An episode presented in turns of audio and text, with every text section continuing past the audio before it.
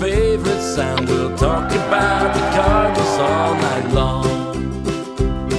We'll talk the games and all the rest about the team that we love best. We'll talk about the Cardinals all night long. We're gonna talk about the Cardinals all night long.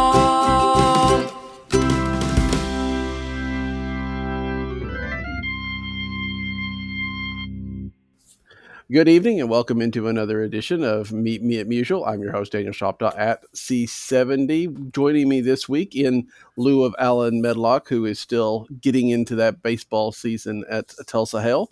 I've got Matt Pauley. You'll find him on KMOX. You'll find him at Matt Pauley on air. And Matt, how are you tonight? I'm doing good. I uh, really appreciate you uh, inviting me onto the program. Well, and, and this first time you've been with us, that I'm pretty sure, unless I'm, Mm-hmm. my mind's slipping. Um, give the people that may not be completely familiar with you just kind of a short background about, you know, what your what your history, career history is, and how you came to St. Louis. Yeah, absolutely. So I grew up in St. Louis. I started in radio actually when I was in high school, working at uh, KFNS, which was a which is a sports radio station in St. Louis.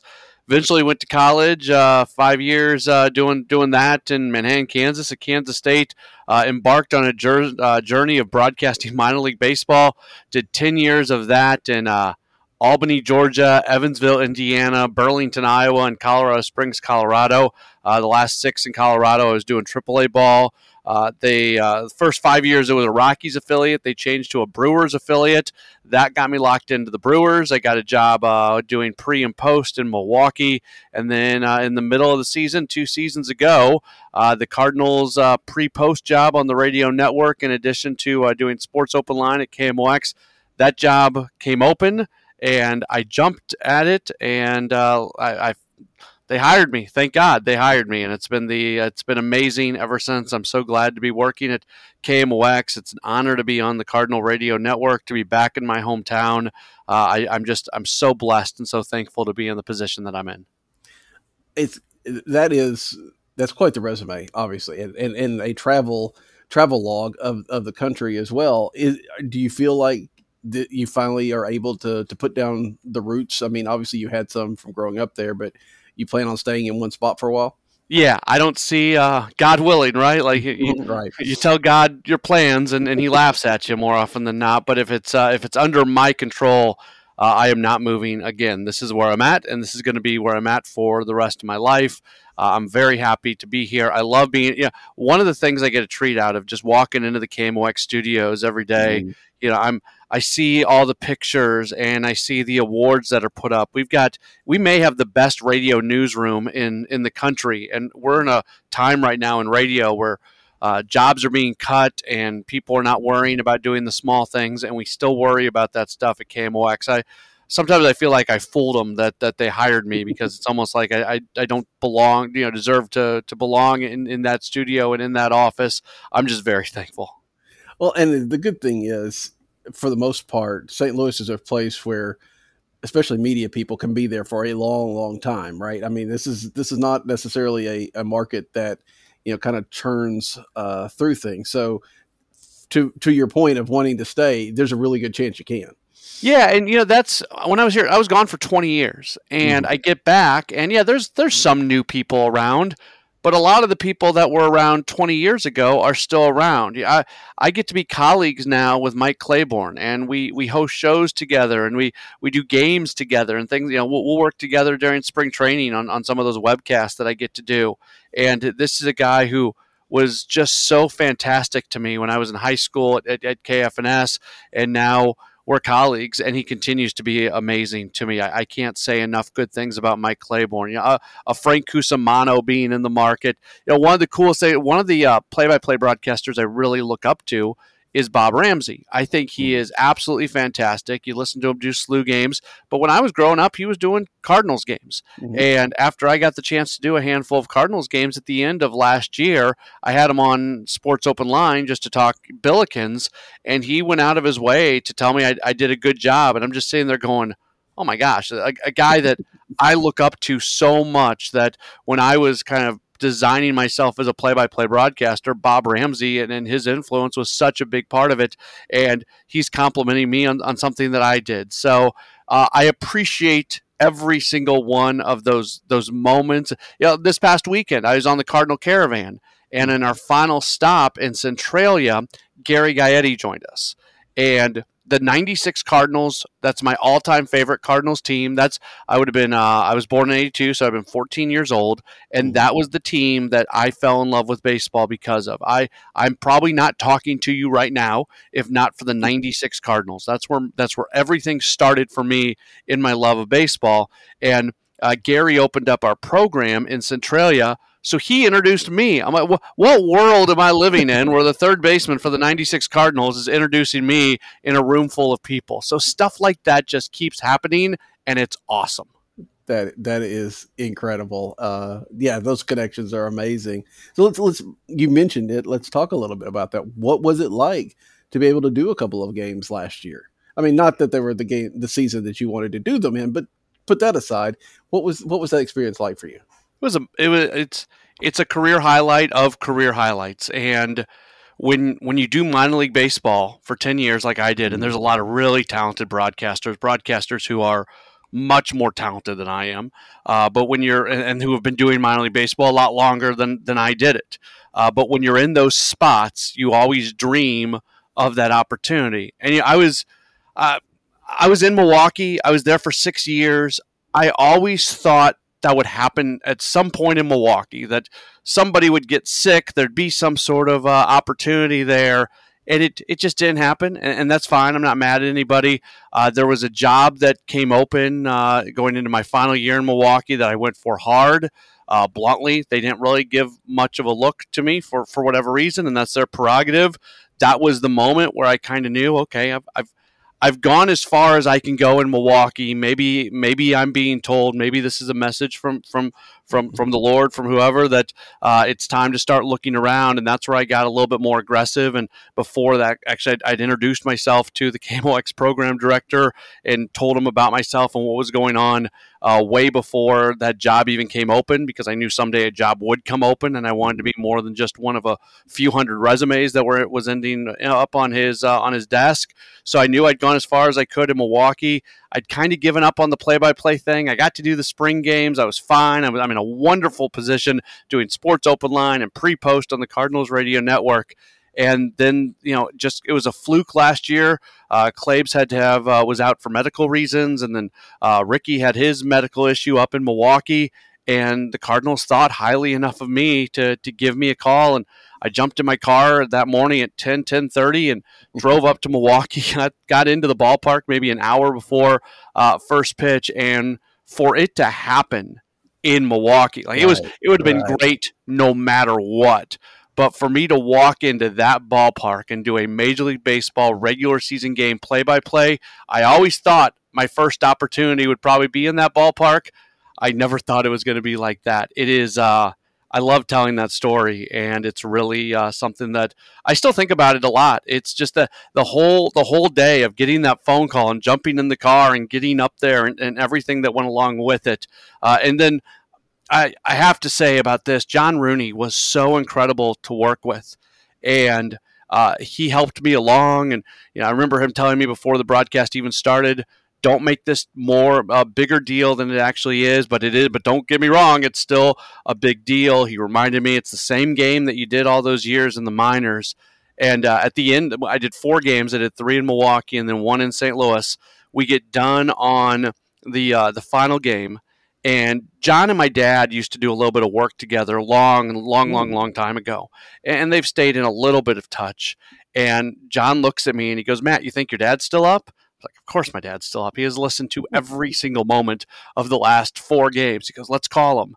And John on his phone calls up my dad and puts it on speakerphone and tells my dad how good of a job that I did oh. over the over the last four days. So I mean, I, I kind of choke up a little bit when I even tell that story because it's such a such a cool thing.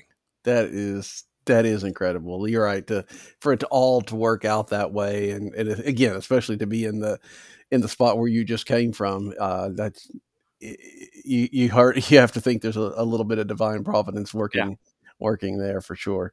Um, that is about the only thing that had divine providence written on it from last season. However, it was not a year that we would expect. You know, you had a pretty interesting perspective on this, I imagine, because you are hosting Sports Open Line. You're taking the calls. What was it like to go through last season and, you know, continuing to get that kind of feedback, I guess we say? Yeah, it's so I, it's funny because we on our post game show where I take calls. So we do the regular post game show on the network, and then when that network post game show gets over, we do another post game show that only runs on KMOX, and that's where we take phone calls. So shameless plug for everybody listening across the country.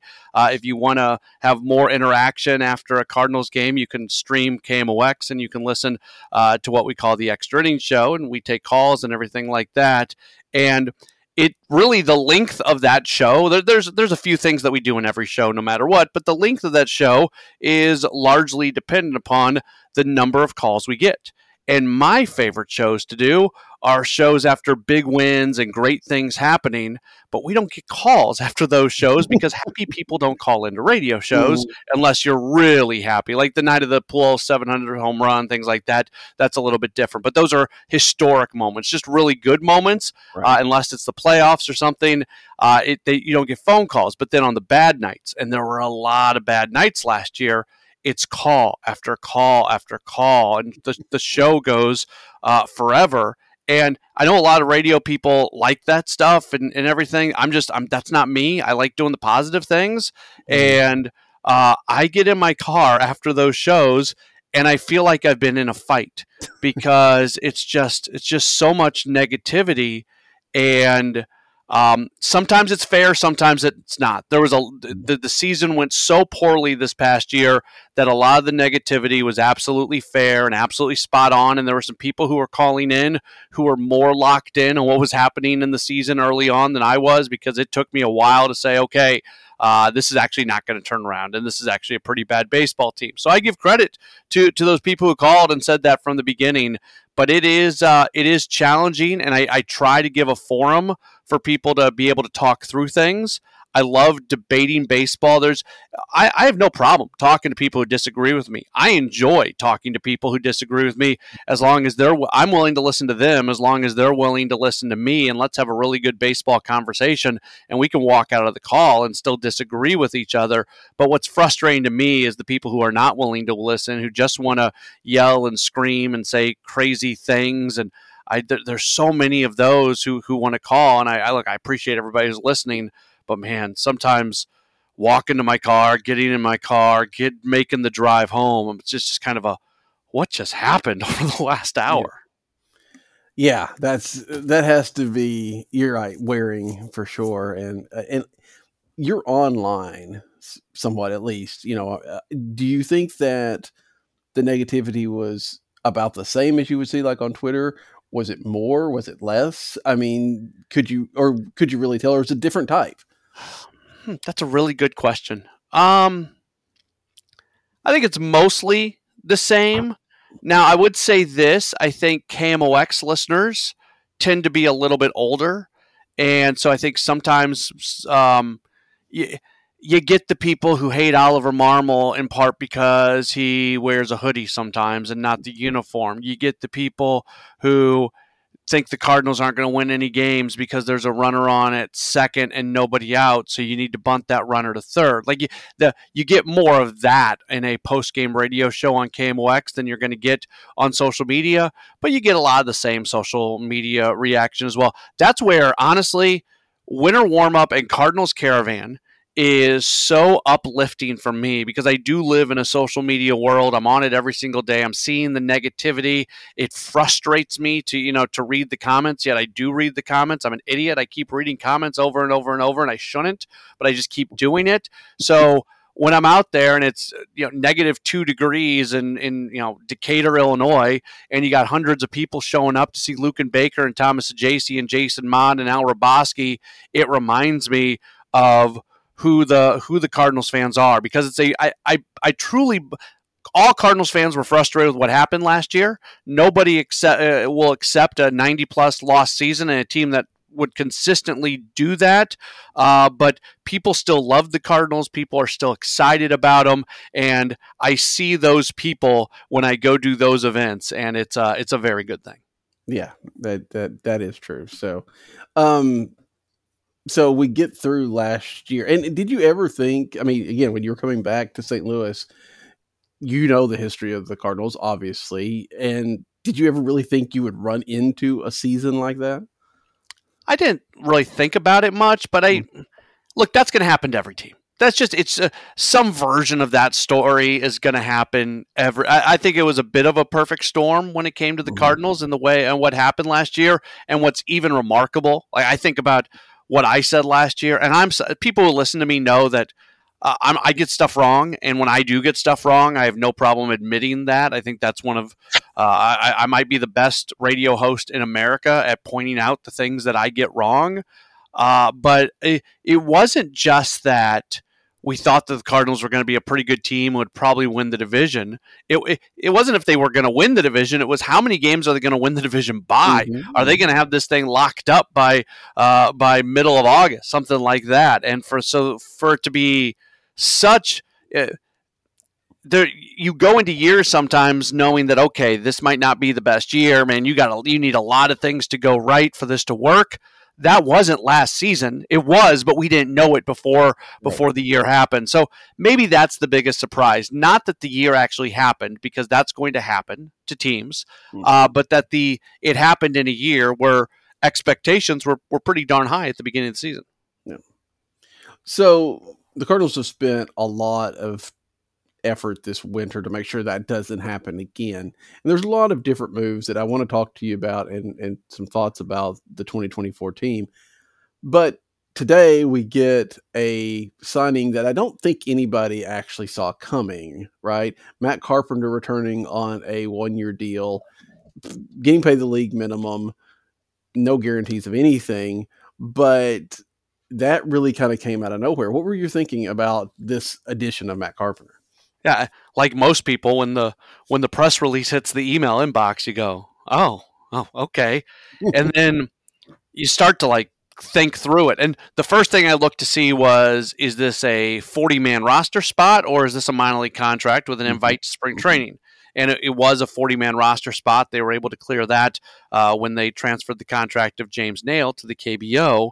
So, as I think about it, the, the first thing I think about is how much everything the Cardinals want to do this year is so connected to Masyn Winn making it work at shortstop. And this is probably mm. something that a lot of people should be talking about a little bit more because the Cardinals have spent an offseason talking about they they want more stability in the everyday lineup, and that's part of why they they they claim to trade Tyler O'Neill, and they they want an outfield that looks the same, and they want an infield that mostly looks the same. For all of that to work, and it's it's somewhat dependent on Edman playing center field, and if Edman's there, that means Masyn Winn is playing well at shortstop. Well, if Winn doesn't play well at shortstop, all of a sudden everything goes. You, you got to bring Edman in to play short. You, what's the role for for Dylan Carlson at that point? Who they, they want to be a, a fourth outfielder. Uh, all all those things kind of start to become uneven and everything that they've been talking about this offseason it doesn't come to fruition. So bringing that back to matt carpenter when i see that they sign a carpenter i feel like in many ways it's just it's protection at a bunch of spots. It's protection uh, at your corner you know at third and at second. It's protection in the corner outfield spots. And then it's also protection in terms of leadership inside the clubhouse which nobody is um, nobody's run away from the fact that maybe that didn't exist last year the way they would have liked. Oliver Marmol spoke extensively about that in the final weekend of the year that they got to get some of the personalities right in the clubhouse. And excuse me, maybe um maybe this team didn't realize the impact of Yadier Molina in the clubhouse. And, you know, Adam Wainwright, he, he had his own stuff to deal with last year. And even though it was just Albert Pujols returning for one year, he's, he's a strong presence. And Nolan Arenado and Paul Goldschmidt lead in, in different kind of ways and everything. So that clubhouse lost some leadership and it became uh, a place that was not what you are expecting out of a Cardinals clubhouse. So again, that, that plays into this Matt Carpenter thing as well. I do think we need to say very loudly what you also just said it's a one year deal on the minimum. So if he doesn't play well in spring training, there's no guarantee that he makes the club. I do think in some ways you can compare it to what happened with Paul DeJong this past year. DeJong got so many more opportunities than you think he probably should have deserved. Now, then we can go down the, the path of, well, who should have been in those spots that DeJong was getting. But I, Cardinals sometimes stick with people maybe a little bit longer than than they should, and it felt that way with DeJong. So the one thing that maybe I would be worried about is some fluky things happen, and all of a sudden – Carpenter's in the lineup on an on an everyday basis, and maybe he is performing, maybe he isn't performing. But if if that ends up happening, then I think something went wrong. But if he's the 26th guy off the bench, if he somewhat resembles the guy that he was in New York a couple seasons ago, uh, he and he's able to lead in the clubhouse, it's a it's a good signing. But there's there's no risk to this thing, and I'm just I I'm making the assumption, and I'll be right on this until I'm wrong. I'm making the assumption that they're going to uh, be very honest about his production in spring, and they're not going to push him onto the roster just because he's Matt Carpenter. That he's got to go into Jupiter and he's got to win a job.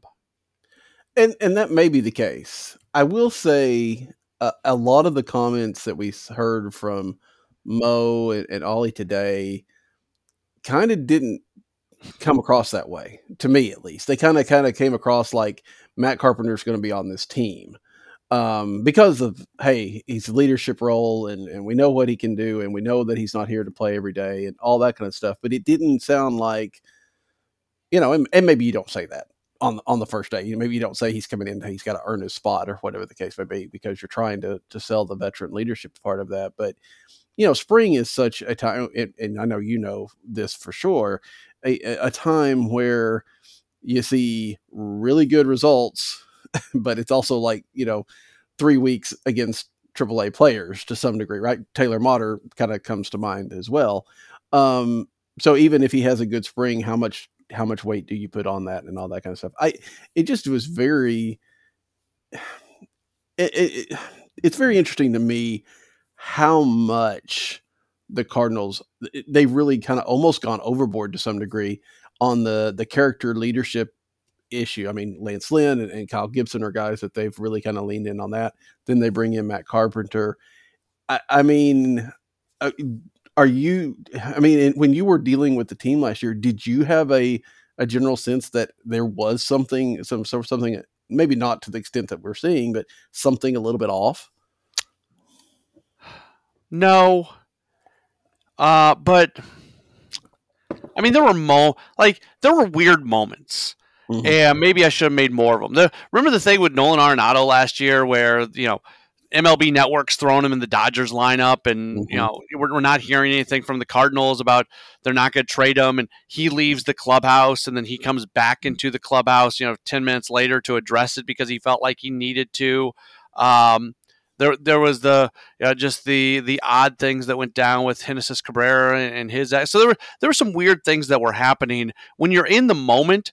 I don't know if you recognize that maybe that's a uh, maybe that's a product of something more. Now look, I I am in the clubhouse for 50, 55 minutes a day for home games, right? Like I don't travel with the team that much. Uh, I, I, did last year when, when I did those games, but for the most part, when the team's on the road, I'm, I'm working out of a studio. And when the team's at home, I'm at the ballpark and I'm there for 50, 55 minutes. If you're having a bad season, guys tend to not be in the clubhouse during the open media portion because they don't want to talk. And that's, that's true no matter what team that you're around. So, I may have more of a sense of what's going on in the clubhouse than just a, the average Joe out there because I get 55 minutes a day and they get zero minutes a day. But 55 minutes a day during a very select portion is still a, a a, small amount of time and the, the dirty laundry that might be going on in there is is not going to come out is there a little bit of overcompensation for what was going on last year in, uh, in a clubhouse that uh, is openly described as not being the best. Maybe, maybe there is. Um, when it comes to Carpenter, the, the things that I'm worried about, like you've you've got a young catcher in Ivan Herrera who's got to get at bats, and there's going to be days where you want to DH him. And if Carpenter all of a sudden starts taking a bunch of the DH at bats, what, what's that going to do for him? Uh, Alec Burleson, it's, it's, at some point in his career, he's going to be a heck of a major league hitter.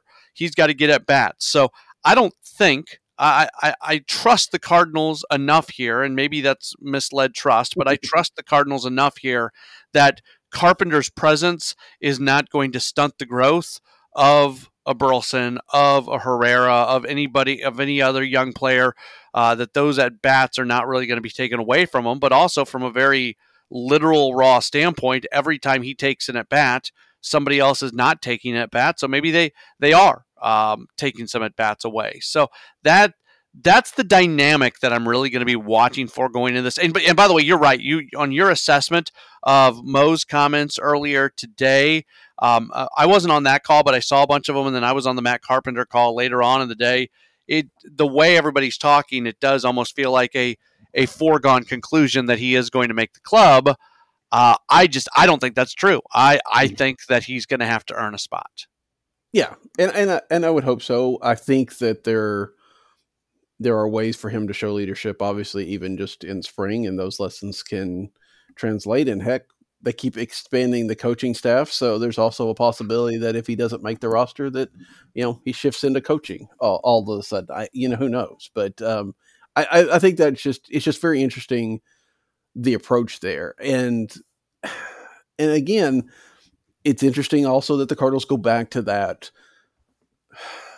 Cardinal legend about to retire well, right? That we've had yeah. over the last two or three years. It's like they looked around and realized they didn't have that roster spot filled, so they they went out and got Matt Carpenter. I, I and and I guess that works. It's it's interesting. I, I guess I want to I want to see if the the stature of a Matt Carpenter is the same. I mean, that's a that's a drop off, right? I mean, he's still got a, a cachet in the Cardinal organization, but he's not Albert Pujols. He's not Yadier Molina maybe not even Adam Wainwright, right? I mean, there's a little bit of different approach there from the people than than maybe that reverence that you get uh, over a, a, Hall of Famer. Yeah, I, without a doubt, one hundred percent. And does he? He doesn't get the leeway at the beginning of the season. I don't think that an Albert Pujols right, did. Right, if, right. If he's putting up the numbers two months in the season that Albert was putting up two months in the season, it's you know thank you for everything, but this probably isn't working. Uh, the other question: what what if he doesn't have an especially good spring, and the club gives him the option? Hey, would you do you want to go down to Memphis for a little bit and and see if you can get it together and see if an opportunity pops up here at the big league level? Uh, that's probably the moment for him where he's at a career crossroads. And so there's just, but you're right. It's it's very different. It is incredibly different uh, than bringing in Albert Pujols. I do think though there was there was value when Albert was on that team in having a really good hitter being in that DH spot more often than not. Pujols, especially down the stretch of the season. I know obviously he was going for 700, so they were going to play him as much as they possibly could. But mm. Pujols essentially became the everyday DH for the club. And since he's left, the team has openly spoken about the fact that they want to use the DH more as an opportunity to get guy guys off their feet. You know, you, you want to give Paul Goldschmidt a day off from the field, but you want to keep his bat in the lineup. And clearly, there's some value to that. But I do openly wonder: is there more value in having a pretty good hitter? who is maybe a little bit older who can be in that DH spot on an everyday basis because it certainly worked a couple years ago with Albert definitely did. And and they're, de- I mean, the Cardinals, of course, what you know, two three years now into this DH thing that I'm still not necessarily uh, enamored with, but that's because I'm an old fuddy duddy. Um, Me too. But I'm glad to know that. Um, but you know, I think they are still trying to figure out the best way to do that. Um, and yeah, I mean, I think if Carpenter or or Alec Burleson or somebody takes off like that, then maybe they will. You know, I mean, you could still rotate occasionally. You know, if Burleson is hitting in the DH spot five times a week, you still got time for for Paul to get a, a game there, or Nolan, or whatever the case may be, or Gorman, or whoever. But um, yeah, I think that's that's an interesting thought to see if maybe that a little bit more consistency in that DH spot might not be what the offense kind of needed because the offense did struggle last year at at consistency. Yeah, and that's that's one of the weirdest things about last year is the offensive numbers were pretty good. They didn't pass the eye test. I'm not an eye test guy, by the way. I think the eye test lets you down a lot. Stats are stats, and there even one of the weirdest things last year is the runners with scoring position because it feels like the team was horrible when runners were on in scoring position. Yet you go look at those numbers, and the numbers with runners in scoring position are very similar to what the overall numbers are. Um, and they they weren't a big drop off. Now there were some there were some strikeout. There were some things that that were you know notable in that, but for the most part, the numbers were the same. It was really the difference between performances and wins and performances and losses. And that's probably true to a certain extent for most teams. If you win a game, you probably played better than games you lose. That's a that's a pretty standard thing in sports. Uh, but what's what's really remarkable is when you go to look at the really dive into the stats from last year and separate out the games that they won and the games that they lost and then you start digging in from there. Because the overall numbers it's one of those weird times where i, I don't think they totally tell the story of last year. Yeah. Yeah and, and again we going into this you know when when october hit there wasn't a whole lot of clamoring of we need to do something about the offense, right? There was the idea of okay, Tyler O'Neill's probably going to get traded. Um, you know, we got to clear up a little bit, but for the most part, things were going to be left alone there. Obviously, the pitching side of things was significantly different. What was your feeling as the Cardinals lock up three starters right there in about a week's span of time? Did you think that that was all they were going to do?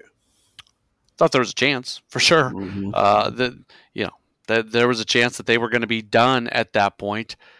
Um, I think that this was somewhat of a band aid to make to give themselves a chance to, at the very least, be a competitive team this upcoming season. And I know that sounds like a negative statement. It's it's not meant as a negative statement, but when you're coming off a 90 loss season, you've got a you've got a big turnaround you gotta you gotta flip that 90 on the other side or at least get close to it if you want to be a team that's going to be in the playoffs. So there was a there were drastic changes that were needed and they go out and they they work quickly now, if they would have known that the free agent market was going to move as slow as it has moved this year, would have they acted as quickly? Maybe, maybe not. I don't know.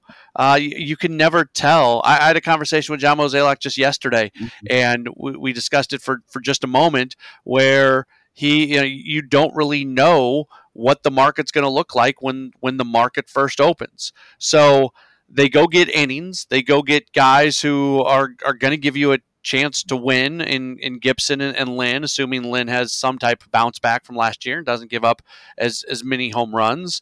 Uh, they get guys who are good in the clubhouse. They, they do get um, a really good pitcher in Sonny Gray, a guy who can be at the top of the rotations. We all know, second in the American League Cy Young Award voting uh, last year. This guy is really good, and he's saying all the right things. It feels like he should have been a Cardinal a long time ago, just based off the way uh, that he's that he's talking. I've been a little surprised at how the lack of excitement about a Sonny Gray from some people because he's a guy that you can put at the top. Would you like to have one more Sonny Gray type guy at the top of the order or top of the rotation? So you have two top rotation pitchers because right now it feels like you got a one or a two, however you want to view Gray, and then you got a bunch of guys who kind of slot in that four or five spot, or maybe mm-hmm. maybe a three, but it's really it's they're more like kind of four or five level pitchers. Uh, but they are guys who pitch a little bit deeper in the game. One, one, the, the from a pitching standpoint, the biggest thing that has to happen is the bullpen has to be more effective, and the bullpen has to not blow as many games. I say I, have repeated this a million times, and anybody who listens to me knows exactly what I'm about to say it, you could go. I, I, look at the stats basically from up until the trade deadline. After the trade deadline, anything that happened from that point on, right. it didn't matter because they were a different team. So you take the stats at the trade deadline. If you would have taken the blown saves and just cut them in half, it still would have been a bad save percentage. It wouldn't have been good. It would have been, I think, it would have been lower half in baseball if I if I remember correctly. But there would have been nothing special about that. You'd probably been having a slightly below average year. But that that alone would have put this team in a completely different spot. They still would have been in contention. Maybe they do some things at the deadline in terms of uh, in terms of buying, and it's a completely different world. So what the Cardinals need to make sure happens this year is that they don't overwork their bullpen to a point where they're just simply not effective and they can't close out the potential wins the way it happened over and over and over. So if if you can get starters to just keep you in games. Uh, if you can get the offense to do what it basically did last year uh, with just a little bit more consistency.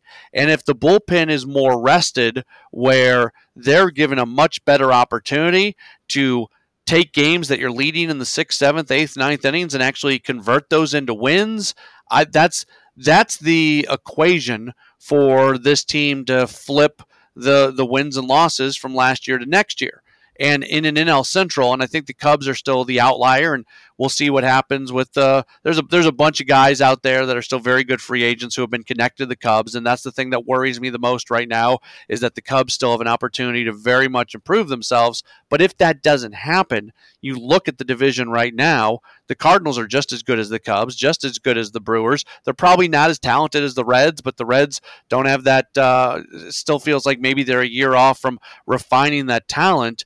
Mm-hmm. That's that's the pathway to winning the division and getting in the postseason. At the same time, you look at the Dodgers, you look at the Phillies, you look at the Braves, and you say, okay, there, there there's a gap between those teams and who the Cardinals are. Yeah, yeah, definitely. And before I get any farther, I do want to recommend. I haven't had a chance to listen to your your conversation with John Mozeliak, but it's on my list of things to do. So if you're listening to this after you're done, go find the link over on, on Matt's Twitter page because I am I am no doubt that it's a, an in depth experience that that you really enjoyed. I imagine from what from what it sounded like you you had a really good conversation with John. It was fantastic, and we talked.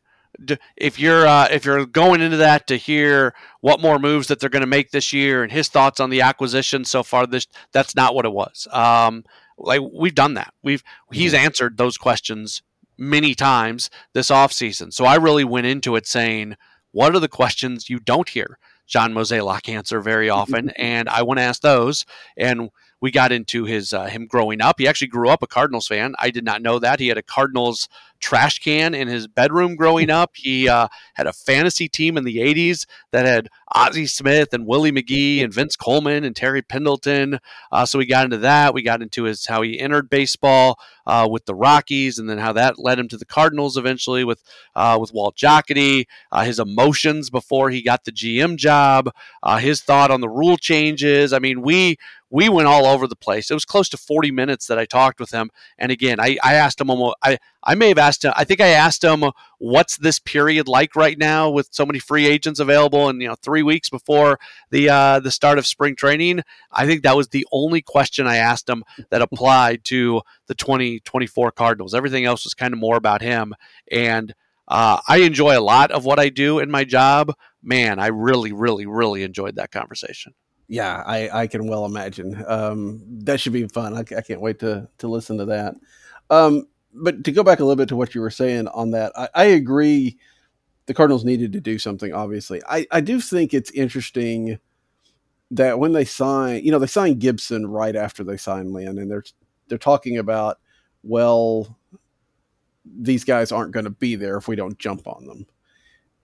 And then you see how slow everything else has gone, yeah. and you wonder how are they reading the market correctly? Is that a case where you know, I think Kyle Gibson did say he was talking to other teams, so maybe they were guys that could have gone off the board anyway. But these are guys that wanted to come to St. Louis. It's a little bit interesting to see how they approached this. Not even if you agree with what they did, which is is fair. Uh, a little bit different, interesting how they approached it versus what we've seen the rest of the winter. Yeah. So you think about free agency and the speed in which the market moves before the last CBA, it was horribly slow year after year after year. And the, the, the players wanted owners to start spending money. And that was part of what they were fighting for in the CBA.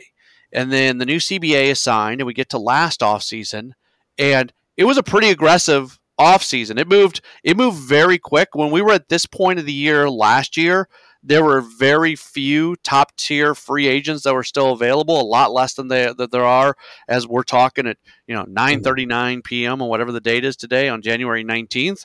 And um, so I think going into this offseason, uh, for me, I thought, okay, the, the, the new CBAs in the books, we're gonna we're gonna see more aggressive off seasons moving forward.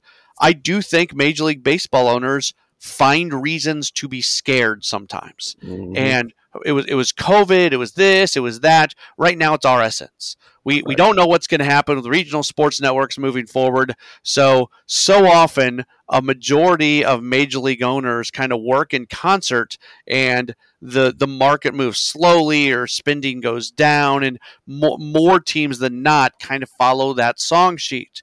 And that's what has surprised me. So I just simply because it was another year under the current CBA and last year's offseason was was aggressive. I thought we would have another aggressive offseason this year and I realized there'd be a handful of teams that would move slow like you know teams like the Twins who were very open about the fact that mm-hmm. they were mm-hmm. going to drop payroll and they were scared about the RSN situation, but I didn't think that was going to represent a majority of teams and I was wrong. It did represent a majority of teams. If you're the Cardinals, I think you can be pretty secure that a fair amount of your TV money is going to come in. Uh, you, you eventually got the, uh, the, the word from Bally for this year that you were going to get the uh, the full payment. There's still a lot up in the air, but at the even if it takes a dip for a couple years as we transition transition to whatever's next, and maybe Amazon's involved in that, maybe they're not. Who knows? Uh, there's a lot again up in the air. I think at the end of the day, teams like the Cardinals are still going to be bringing in about the same amount of money, and there, there's not a reason to be worried. But that's that's what frust- it really frustrates me. I'm a I'm a pro player guy, and I don't want to see the market move this slowly. I I appreciate the Dodgers for for the way they have been able to spend money. There's there's an issue, a small issue here and a small issue there that I might take with what they're doing, but I'm I'm definitely more happy uh, for what the Dodgers are doing and would like to see more owners work in a way that is somewhat similar to the Dodgers, even if they're not. Yeah, not every team in baseball can spend the amount of money that the mm-hmm. Dodgers are spending, but every team in baseball can be as aggressive as the Dodgers in signing who they want to sign and guys who fit under their payroll constraints and everything. And that's what I would like to see more of. You know, I've talked to some people and we talk, thought back to the, you know, that little deadline right before the lockout in, in 21 where, you know, everybody signed within like about, about three days.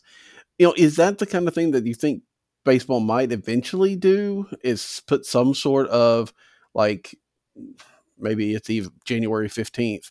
You, you, you know, it deals, there's a window between January 15th and opening day where you can't make any moves. Do you think they'll do something like that, or do you think there's a benefit to just continuing to have this drag out? Yeah, it's it's a fantastic question. So I was at the winter meetings in Nashville, mm-hmm. and I'm a big guy. I'm a big believer in.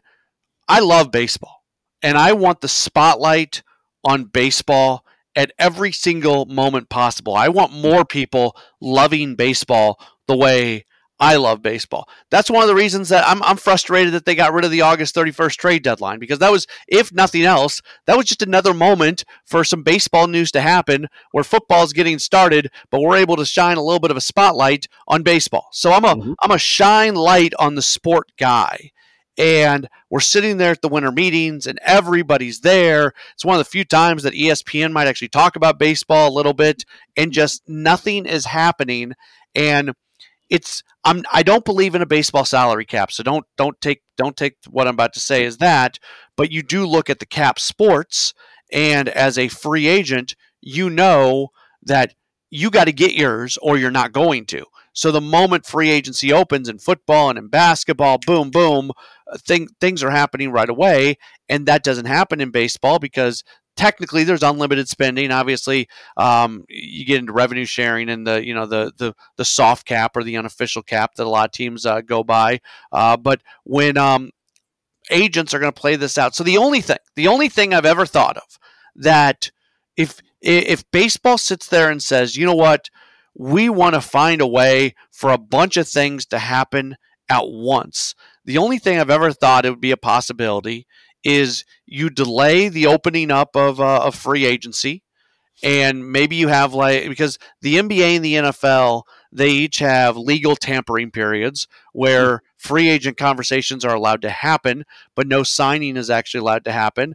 And maybe you do align it with the winter meetings. I know the GM meetings are just a few weeks earlier than that, and you probably don't want to have a freeze during the GM meeting. So there, there's definitely flaws to what I'm saying here, but maybe you have like a two or three week legal tampering period, and that leads into the winter meetings. And at the winter meetings, you open up free agency at that point, and at the very least, the conversations that were taking place the last three weeks can all become official. I I don't know. Maybe your idea is good, where you close things, you you open up free agency, but then you close it down for a month. So if you don't get a deal done by by January 15th or by January 1st, you can't do anything in that entire month. And then you're almost to uh, pitchers and catchers reporting after that. I think it'd be hard to enforce that. There's still going to be those unofficial conversations that are mm-hmm. taking place. Uh, I don't, I don't know what the answer is. My little plan there, that's the best thing. I, it's the least terrible idea. It's probably still a terrible idea, but it's the least terrible idea I've ever heard you know, as we were talking here, I'm, I'm thinking that you know the one thing that motivates the owners is is money, obviously.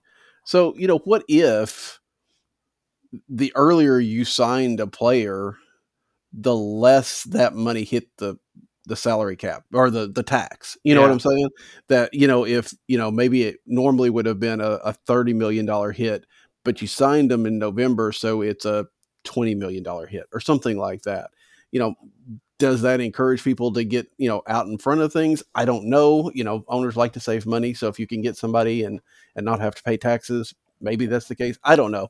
That's just you know as we were coming as you're talking there thinking about you know what could motivate them but it does feel like there needs to be something because we've had too many not not every year but we've had a lot of of off seasons in the last little bit that yeah we're dragging around i mean who would have thought that the cy young award winner in the national league still doesn't have a mm-hmm. team three weeks before spring training starts.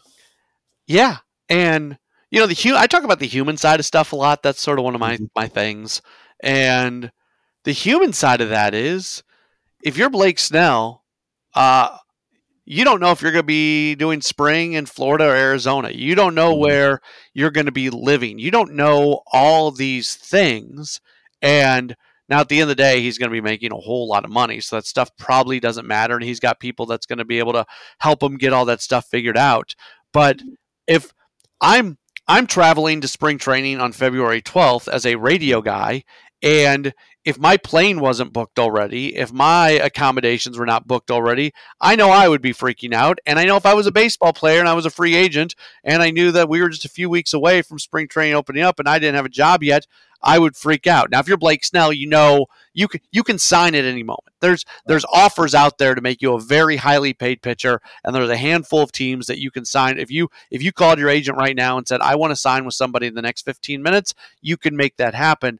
But if you're some of these lower end uh, free agents, even good players who are going to be on teams this year, man, that would I would have a really hard time with it being the date that it is right now and having no clue who I'd be playing for this year. Oh yeah, and especially older players, right? I mean, well, let's just take Lance Lynn for example. If the Cardinals hadn't signed him by now, you know, and he's still out there, is, is he starting to have this idea of is this it? Is it am I am I done? You know, that kind of thing. And and, and maybe not as much for Lynn, but there are players like that that especially as baseball has kind of shifted away from older players, you know they're they're kind of a, in a an existential quandary here of am I done with the only thing I've ever known? Yeah, you think about Matt Carpenter.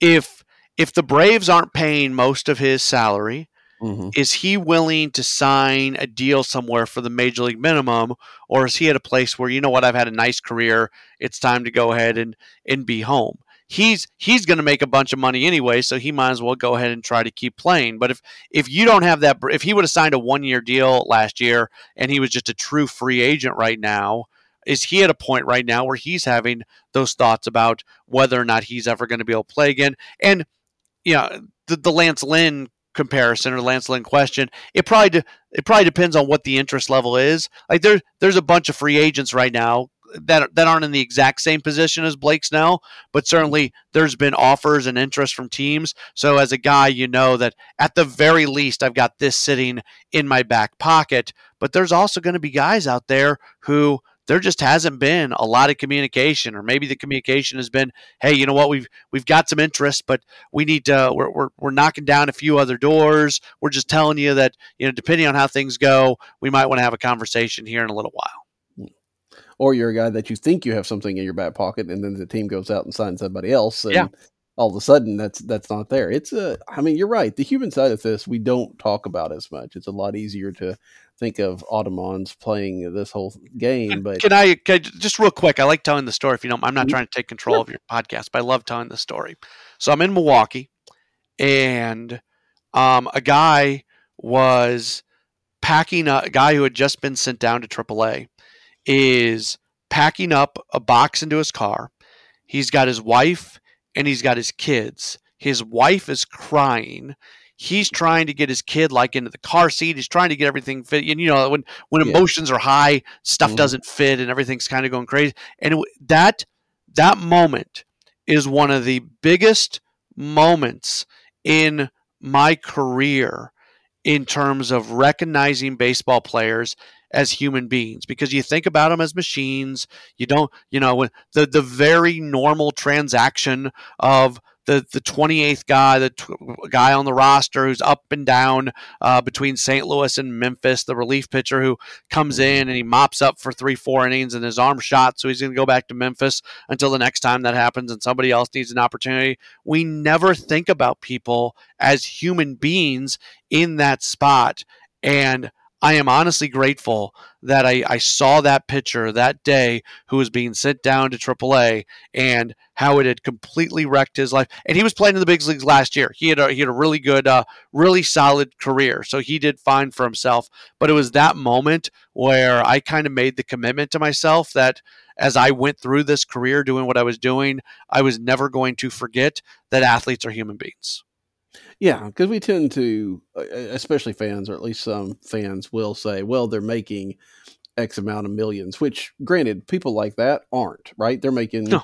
seven hundred thousand, which is, hey, I'll take that. Don't get me wrong, but that's not necessarily set you up for life money either. I mean, a lot of these guys do have to do something, and if you're bouncing between the minors and majors, you're not getting that full amount either.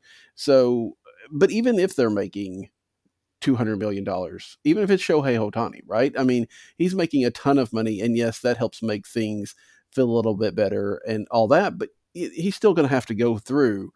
I mean, he doesn't have to go through too much of a change. He's staying in L.A., but if he had had to s- go to Boston or something like that, he's still having to get into a whole new environment and things of that nature. And just because he's rich doesn't mean that he's not, you know, dealing with those things as well. Absolutely. 100%. As we turn our attention, we got about another 10 minutes or so here. So we start looking at 2024. Again, we've talked about what the Cardinals have done so far. You said you're heading down to, to Jupiter here in, in about three weeks. When you get down there, what are you looking for and what are you expecting out of the 2024 Cardinals? my my the number one and I alluded to this earlier. The number one thing I'm looking for is, is Masyn Winn mm-hmm. being able to hit just enough. If he hits more than enough, that's fine. But the minimum hit just enough that they can head north and he can be the everyday shortstop. Because for everything to work the way this team wants it to work, Winn's got to be the shortstop. And that's to me, that's the number one question uh, going in. I, from an acquisition standpoint, I assume they're still going to add to the bullpen. They need to add to the bullpen. That's uh, you, you need another guy or two that you feel comfortable in leverage situations, uh, seventh, eighth, ninth innings. I thought the Kittredge acquisition was was fantastic. Uh, was really happy that they made that move. Nothing against uh, a Richie Palacios who you know, had a really nice final month of the season last year, and I hope that he goes to Tampa Bay and Tampa Bay does what Tampa Bay does and allows players to be the best version of themselves. Like the the, the better he plays, the happier I'm going to be. It's not something I'm going to begrudge uh, the Cardinals for making that move, but Kittredge is a guy I think you can trust, who you can put into those leverage situations. Uh, so I guess those would be the two things: Masyn Winn doing enough to be the everyday shortstop, and the bullpen being built in a way that you feel very confident if the team takes a one run lead in the seventh inning. You, are talking about Masyn Winn and, and, and him hitting well enough, which I agree. I think that's a that's a big deal. But is there a? I, I think back to a number of years ago, Kolten Wong, right? That he kind of got, you know, he got sent to Memphis because nobody else was hitting. you know, the, the idea that if if everybody's hitting in this lineup, does it matter as much if Winn's hitting 100 and he bring if he brings good defense versus you know if everybody else is off to a slow start? Does that raise the expectations of what you need out of Masyn Winn Probably, yeah. I, I think that's in some ways that's fair. I I don't see a scenario where he's hitting like a buck 20 and he stays on the team. Even, right, right. even if the team's winning 75% of their games and they're leading the league and batting average and OPS and whatever. Like there's there's a minimum standard. I don't know what that is. I don't know if it's a you know if he's got to be a 220 hitter or whatever. He he can't get he's got to be above 200. I think is the and we can look at the other numbers, but yeah, it has it has to be borderline respectable. I also think you know, you're, you're going to get some home runs out of second base from Nolan Gorman. You're going to get a bunch of home runs, assuming he's healthy. He's got the potential to be a 30 plus home run guy. You're getting a bunch of home runs from the catcher's spot uh, because of because of Willson Contreras. So there's two positions, second base and catcher, where you generally don't get a lot of extra base hits. You don't get a lot of slug if you're most teams, and the Cardinals are going to get that. So that allows you, if if we're playing the game where you expect certain production out of certain positions, and no team will ever say that they actually do that, but they do. And if we're going to go ahead and play that game, the fact that you're going to get the the extra base power out of second and catcher that allows you to do some other things uh, in the lineup where maybe you don't get it. It gives you you know you can put Tommy Edman in center field, and not that center field is a big power position, but you're not going to get from Edman what a lot of teams get out of center field. So there there is some wiggle room. I think that's the point you're trying to get to. There is yeah. some wiggle room with this team in terms of having uh, a hitter in the lineup who's really, really good defensively, who's just not having a very good offensive season and just leaving there. I would also throw this back on you, though. Masyn Winn has the opportunity to be an all time player for the Cardinals. And at some point in time, if he just can't hit, it's not doing him any long term favors, keeping him up in the big leagues. And you, you probably have to send him down and just, if for nothing else, give him a chance to breathe a little bit. So there's there's a lot of things that are going to go into that continuing decision process next year.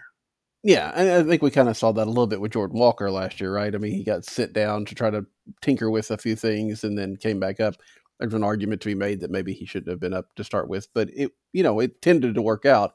And I think that's you know, besides Masyn Winn, one of the things that a lot of people are looking at this year is not only is he going to take that step offensively, what does his defense look like? I know he's been down there working with Jose Oquendo. What do you think we'll see of him as an outfielder? Uh, it's going to be better. And I, I, don't think he was bad in the final month of the mm-hmm. season last year. I think he really improved during the year.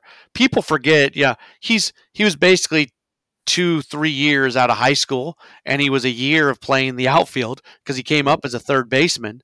So for him to do what he did last year, and there was a lot of pressure, you know, the way he got sent down, the way that whole thing played out, where he wasn't playing for a while, and then all of a sudden he gets sent down, and he's being told to do some different things, and he really struggles there, and then he kind of stopped doing those things, and he was fine, and he comes back, and he was fine. Like it was, it was that was one of the other weird things that happened uh, last season for sure. Uh, I if he play if if his outfield defense it, all season long is equal to what he did in the final month of the season, it's not great. It's probably a little bit below average, but it's fine if he is as good offensively or even takes a, a half step forward offensively. I'm not worried about Walker at all. And finally, I guess the last little bit of news this week. Adam Wainwright goes into the broadcast booth, and we kind of expected that are you looking forward to interviewing Wainwright as a media contemporary? Yeah, and I'm excited to see what he. I think what he does is really important. Um, see, so he, he had that that viral. Remember, he had the viral mm-hmm. video last mm-hmm. year when he um, talked about the differentiation between a sweeper and a slider. Uh, I I I really think stuff like that is important for the game of baseball because there's going to be a group of people that say, oh, a sweeper is just this newfangled term. It's analytics, it's this, it's that. And they're not going to accept the fact that this is an actual pitch and it's different than other pitches. I can't tell you how many times I've said sweeper and people have just said, ah, that's just a slider. No, it's not. It's different. And what Wainwright did last year in that moment was he very concisely and accurately described the difference between a sweeper and a slider.